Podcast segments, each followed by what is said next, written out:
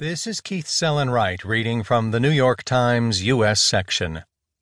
Campaign opposition research is standard, but not oppo from hostile nations. By Jonathan Martin.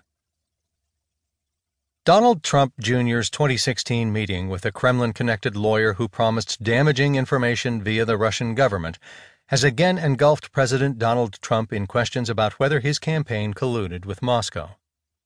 The younger Trump and his allies